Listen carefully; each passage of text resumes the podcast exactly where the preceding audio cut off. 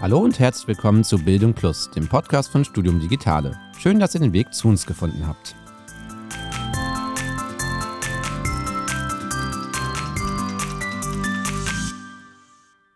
Mein Name ist Stefan Zerlik, ich bin technischer Mitarbeiter bei Studium Digitale und vor allem für Video- und Audioaufzeichnungen zuständig. Und heute werde ich diesen Podcast mit dem Thema digitale Qualifizierung für Lehrende moderieren. Blickt man auf die jetzige Lehre, so sieht man E-Lectures, also aufgezeichnete Vorlesungen, Online-Seminare, hybride Veranstaltungen, also einen bunten Blumenstrauß an Möglichkeiten, der auch fleißig genutzt wird.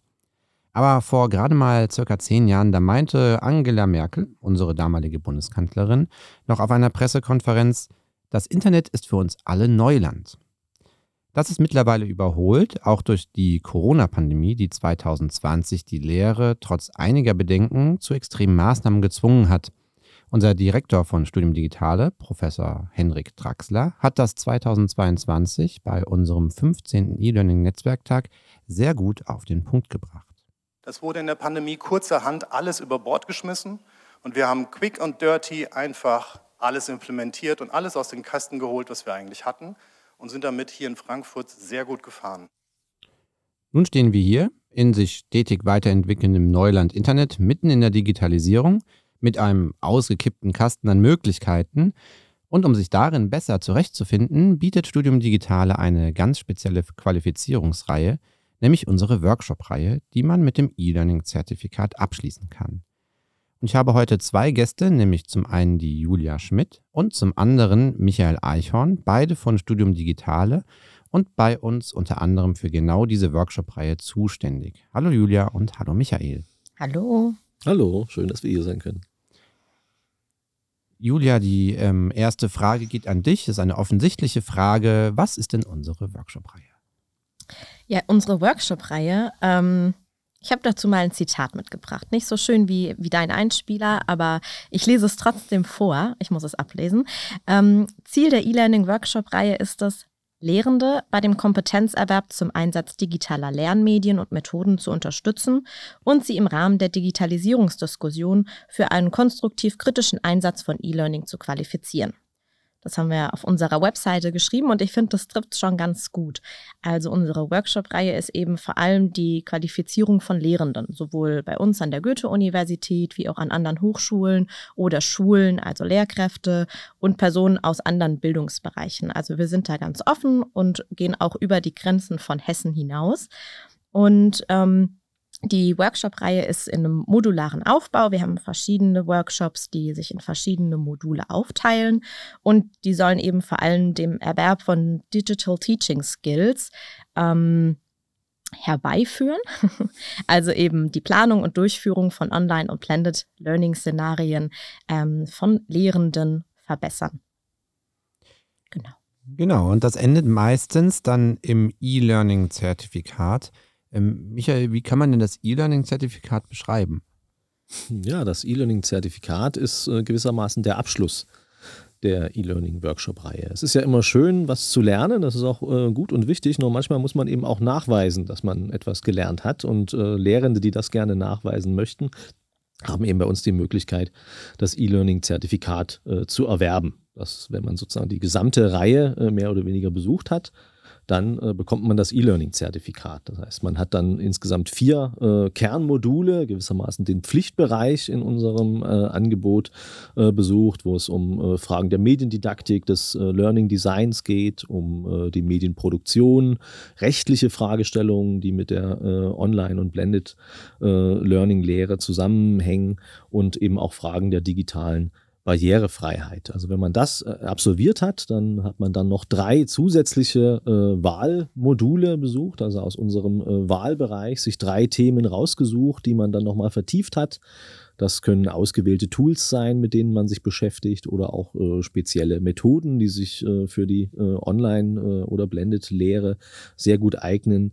Und man hat ein spezielles Abschlussmodul besucht. Also das äh, E-Learning-Zertifikatsmodul heißt das bei uns. Und äh, in dem erarbeitet man eben ein eigenes äh, Lehrkonzept. Das heißt, äh, die äh, Teilnehmenden nehmen sich ihre eigene Lehrveranstaltung dann her und äh, bauen die gewissermaßen um. Das heißt, erarbeiten dann ein Online- oder Blended Learning-Konzept. und dieses Learning Design findet dann auch mit einem digitalen Tool statt, mit dem dieser Prozess unterstützt wird. Und äh, schauen dann auch gegenseitig nochmal drüber, bekommen Feedback von uns. Das heißt, wir begleiten diesen äh, Designprozess dann auch äh, sehr eng. Ja, und wenn man das Ganze dann nochmal vorgestellt hat und äh, dann alles äh, noch gut dokumentiert ist und so, dann bekommt man das E-Learning-Zertifikat.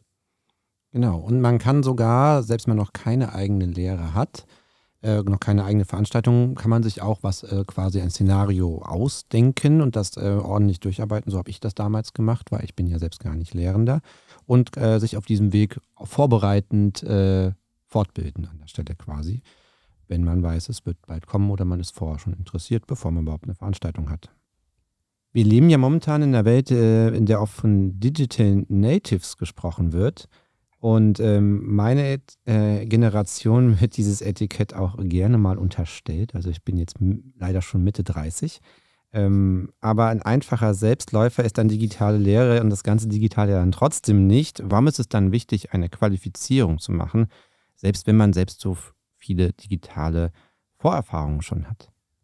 Ja, also die, die Lehrenden an der Hochschule, die, die sind eben keine Lehrer. Also die genießen ja meist keine, keine didaktische Ausbildung in dem Sinne, wie das ähm, Lehrer und LehrerInnen eben an, an der Universität genießen, bevor sie dann in den Schulalltag gehen. Und sie haben eben vor allem ihre fachlichen Kompetenzen und äh, kennen sich in ihrem Fach, in ihrer Disziplin eben besonders gut aus. Und deswegen ist es aber wichtig, dass sie eben ihre äh, Digital Teaching Skills ähm, ja, noch so ein bisschen nachholen oder äh, die aufbauen, weil die fehlen halt meistens, äh, also die fehlen meistens ähm, oder oft.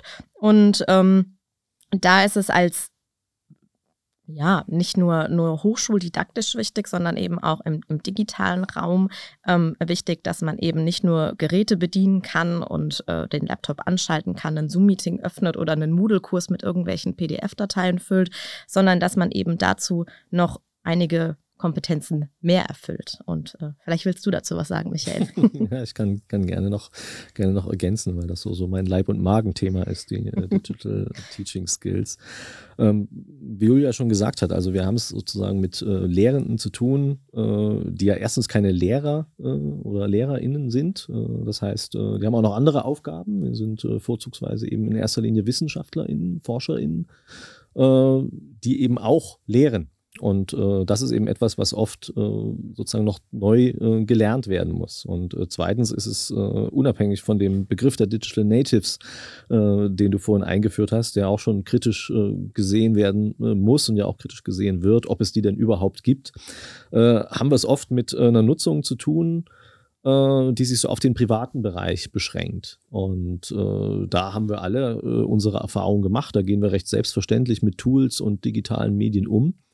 Äh, aber dieser Übertrag ist eben dann wichtig. Tatsächlich eben auch das äh, didaktisch sinnvoll einzusetzen für die Lehre, äh, das fällt eben vielen Lehrenden noch schwer. Und da wünschen sie sich Anleitung und Begleitung.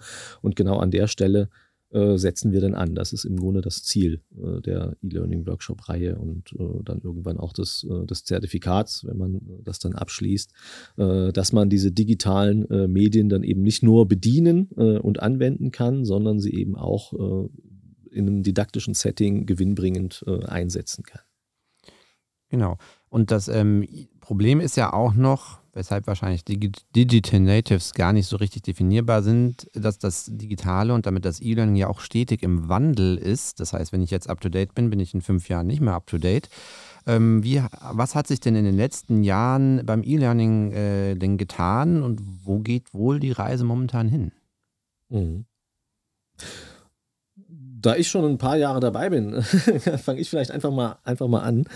Ähm, beide Seiten haben sich verändert an der Stelle. Ähm, vielleicht erstmal mit dem, was man äh, stärker sieht. Das sind unsere Teilnehmenden. Die haben sich auf jeden Fall äh, stark verändert. Also schon vor der äh, Pandemie hat man das gemerkt, aber die die Zeit äh, während der, der Covid-19-Pandemie war dann nochmal ein starker, starker Booster für diese Entwicklung. Also was wir sehen ist, dass unsere Teilnehmenden, also die Lehrenden mit viel mehr Kompetenzen und Erfahrungen jetzt schon zu uns in die Reihe kommen. wir haben in den vergangenen Jahren da viel mehr Grundlagenarbeit leisten müssen, Leute an Geräte ranzuführen, erstmal zu, zu zeigen, was, was gibt es auch alles und behutsam an diese technischen Möglichkeiten auch an die Tools direkt äh, ranzuführen. Das ist im Grunde äh, erledigt. Also da haben alle ihre Erfahrungen gemacht. Die Tools sind äh, bekannt und da und äh, wurden eben äh, teilweise auch äh, gezwungenermaßen unter Covid eben auch eingesetzt. Und diese Erfahrungen sind eben da. Das heißt, irgendwelche Toolschulungen und so weiter, das braucht es im Grunde so gut wie gar nicht mehr. Was äh, Lehrende jetzt äh, wollen, ist im Grunde der, der Erfahrungsaustausch. Also äh, sich austauschen können, äh, gemeinsam reflektieren können über das, was sie bisher getan haben mit diesen äh, digitalen Tools und Geräten, was äh, da gut gelaufen ist, was schlecht gelaufen ist. sich über diese gemeinsame digitale Lehrerfahrung austauschen. Das steht momentan im Mittelpunkt eigentlich von unseren Workshops und unseren Angeboten, äh, was diese Angebote natürlich auch verändert. Also um in diesen Kompetenzbereichen nochmal zu äh, bleiben, also von dieser reinen IT-Bedienkompetenz verschiebt sich das jetzt so äh, hin zu äh, Fragen der digitalen Lehre, also der Gestaltung von digitalen Lehr-Lernszenarien äh, und ganz stark eben auch der Reflexion dessen, was ich da erlebt habe, der Reflexion der eigenen Lehre, der Reflexion des eigenen Medienverhaltens und so weiter. Also das sind jetzt eher Schwerpunkte, die wir so in den letzten Jahren, sind es ja mittlerweile auch schon wieder fast seitdem die Pandemie so am, am Abklingen ist. Aber das ist das, was äh, an Veränderungen da ist. Mhm. Ja. Würdest du da sagen, dass in den letzten Jahren die Hemmschwelle ähm, da äh, an sich an neue digitale Sachen ranzuwagen und mal was auszutesten, gesunken ist und vielleicht eher vor ein paar Jahren noch die äh, Lehrenden da standen, ich habe mein Lehrbuch und lest es und alle sind glücklich und jetzt sagt man auch von sich aus, ach ja, ich probiere mal was Neues aus, lass, lass mich mal informieren und äh, beraten. Ist da die Hemmschwelle gesunken? Ja, zum Teil schon.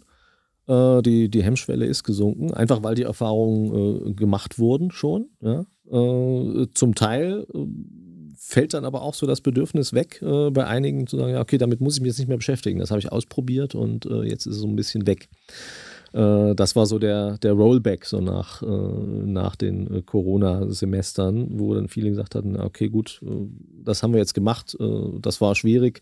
Zum Glück brauchen wir es jetzt nicht mehr. Und das Digitale haben wir jetzt auch kennengelernt und damit ist es ist es auch gut. Ähm, das ist ein bisschen schade, weil natürlich viele Erfahrungen da gemacht worden sind, die jetzt gar nicht nur negativ waren, sondern vieles hat ja sehr, sehr gut funktioniert, auch äh, unter äh, den äh, Corona-Bedingungen im Digitalen. Und äh, das wurde dann oft dann wieder links liegen gelassen, weil man so froh war, tatsächlich wieder in das, in das Alte rein zu können. Also das äh, beobachten wir auch, aber äh, genau wie du gesagt hast, also diese, diese generelle Hemmschwelle, neue Dinge auch mal auszuprobieren, die ist stark gesunken. Und Julia, was meinst du, wo die Reise hingeht noch, so in Zukunft? Hm.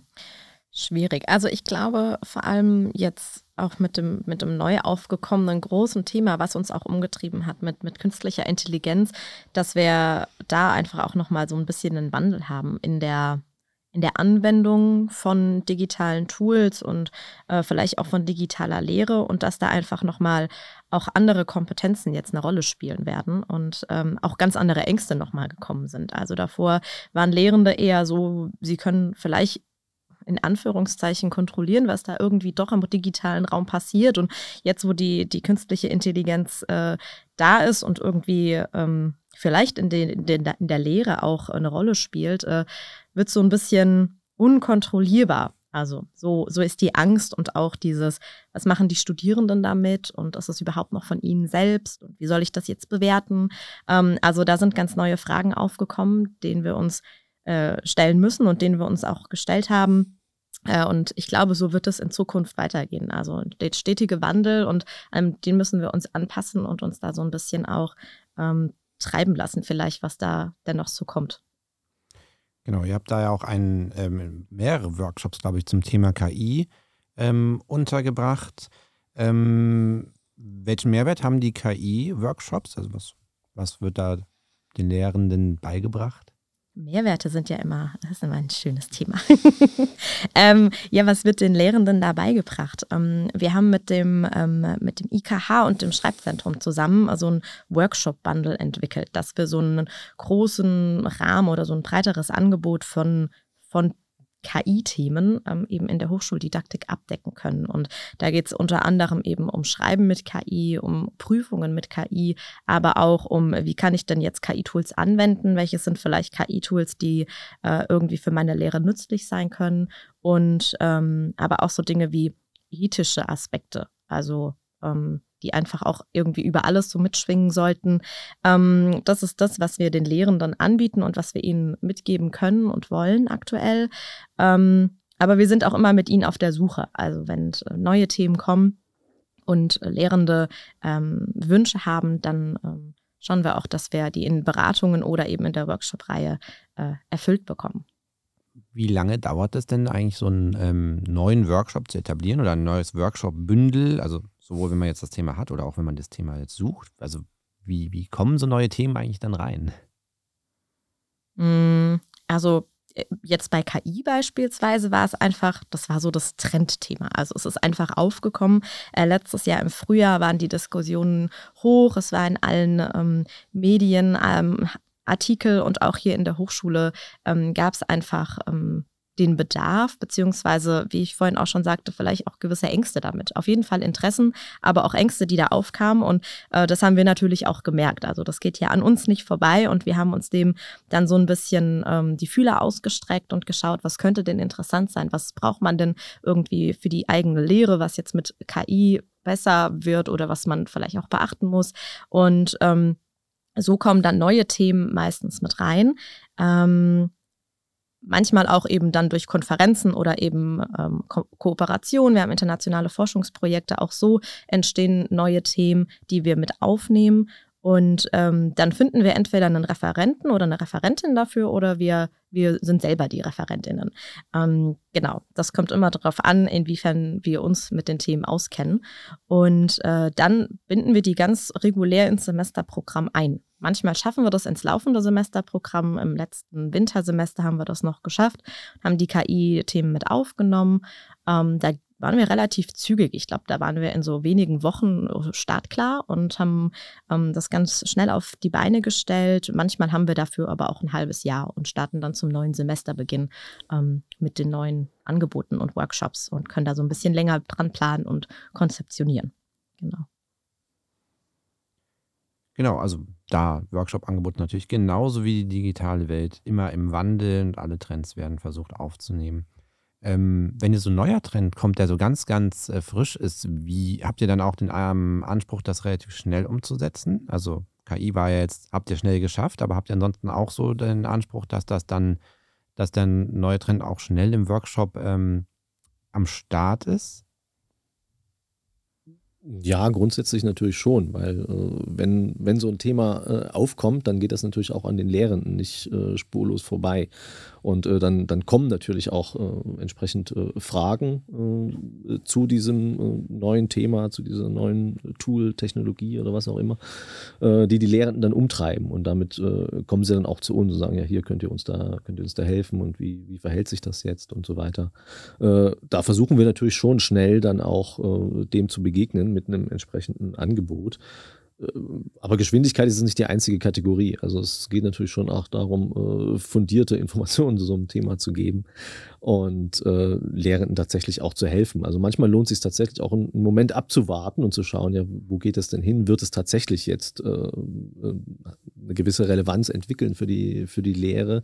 Und steckt da was drin, was, was Lehre tatsächlich auch voranbringen kann? Ne? Oder ist es jetzt einfach tatsächlich jetzt ein, eine neue Technologie, die kommt, äh, die aber jetzt äh, vielleicht mal nett ist zum Ausprobieren ne? und äh, vielleicht unter den Lehrern vielleicht auch den, den einen oder äh, anderen Fan findet, aber ansonsten jetzt äh, nicht wahnsinnig viel äh, zu bieten hat und die, die Lehre nicht, nicht wirklich verbessert. Also es ist immer so, so ein Abwägen natürlich zwischen dem schnellen Reagieren auf äh, solche Entwicklungen und äh, auch zu schauen, ja, wie fundiert können wir da tatsächlich auch äh, weiterhelfen. Und äh, wo gibt es auch Expertinnen und Experten äh, jenseits von Studium Digitale, äh, die wir dann natürlich auch mal versuchen mit dazu zu holen und zu schauen, wo können wir sozusagen externe Expertise dann auch mit einbringen in die Workshop-Reihe.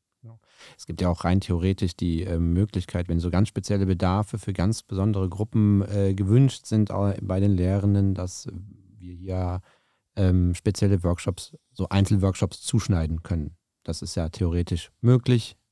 Das ist dann außerhalb der Workshop-Reihe, aber wenn man da so einen ganz besonderen Bedarf hat, dann kann man insgesamt an Studium Digitale auch herantreten. Und wenn es ja, passt, dann machen wir das möglich oder richtig, vermitteln genau, entsprechend. Richtig, auch das, ja. auch das ist möglich, genau.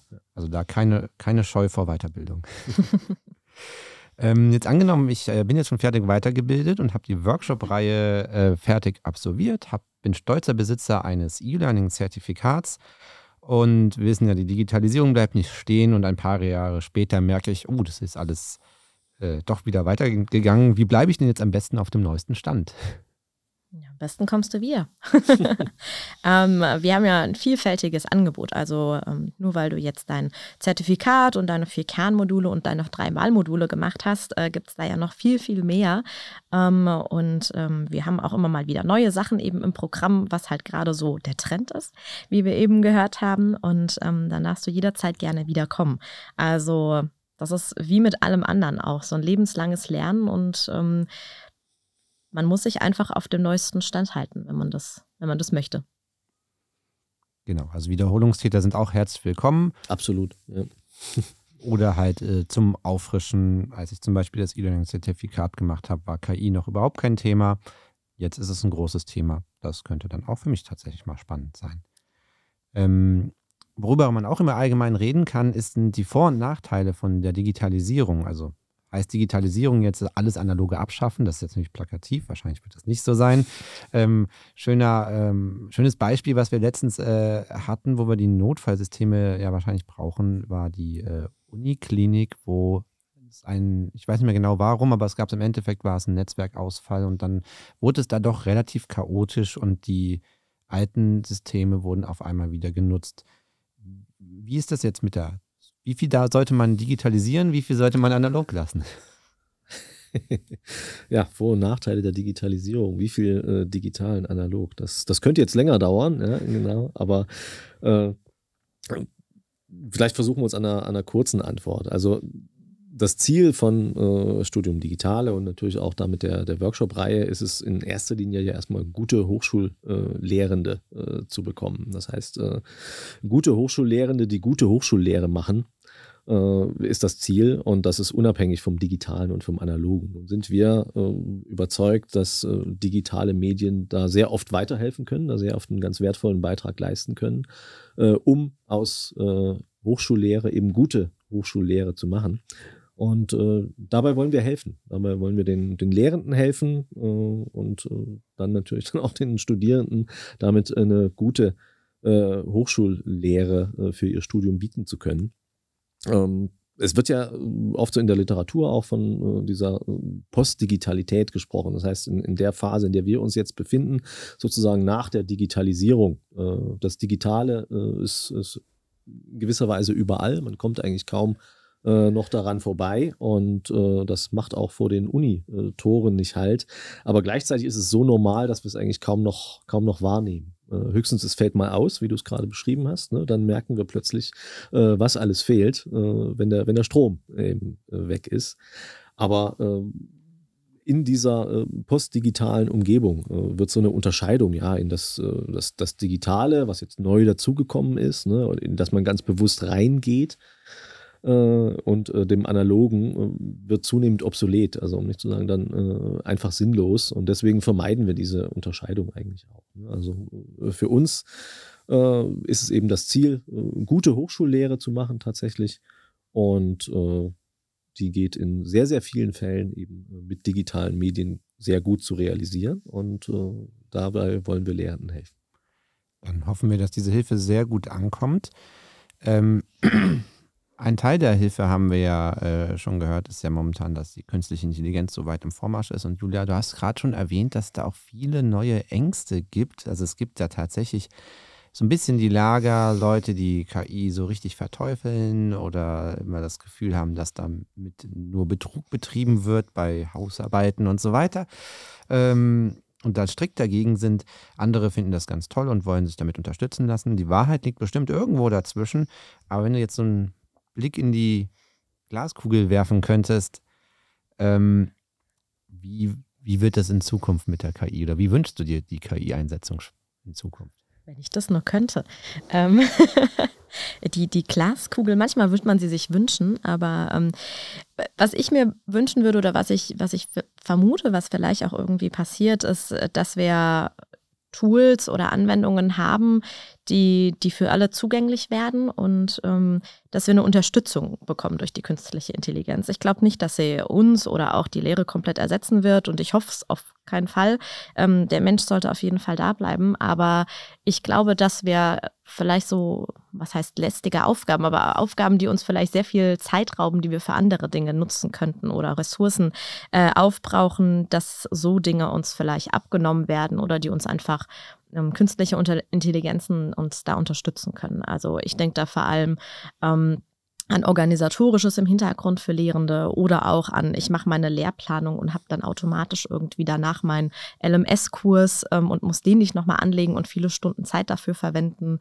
Ähm, und ich glaube auch, dass Studierende dahingehend auf jeden Fall irgendeine Unterstützung erhalten können und vielleicht auch manche Themen, die ihnen schwerer fallen im Studium, ähm, ja, mehr wie so ein, wie so ein Critical Friend oder so, so ein, so ein Peer-Feedback eben von der KI auch erhalten können, wenn da jetzt kein, kein realer Mitstudent und Mitstudentin ist, ähm, dass das so Dinge werden, die Angebote, die man nutzen kann, die für alle offen sind. Ähm, das würde ich mir wünschen. Ähm, ich glaube aber auch, dass es auch weiter in Zukunft ohne KI gehen wird. Ich glaube nicht, dass KI alles dominieren wird. Ähm, aber wer weiß. Die Glaskugel ist ja leider nicht da. Michael, wie ist dein Blick in die Glaskugel? Ähm, ich sehe es ein, ein, bisschen anders. Ich glaube nicht, dass es äh, zukünftig ohne KI abgehen wird. Also ich denke eher, wir werden ganz oft äh, KI nutzen, ohne es zu merken. Und äh, das ist vielleicht dann eher, eher die Gefahr. Du solltest vielleicht dann eher aufmerksam mhm. sein und schauen, ja, wo hat man es denn tatsächlich mit, mit künstlichen Intelligenzen zu tun und welche Einschränkungen haben die und so weiter. Dann äh, dass man sozusagen in diese Richtung äh, schaut. Äh, aber dass sie jetzt verschwinden, das glaube ich nicht. Ansonsten würde ich mir äh, auch gut vorstellen können, dass KIs einen Teil äh, unserer Aufgaben, so als, als Lehrende, mit übernehmen, indem sie äh, eine individuelle Unterstützung für Lernende darstellen können und gleichzeitig so eine Art äh, Sparringspartner sind,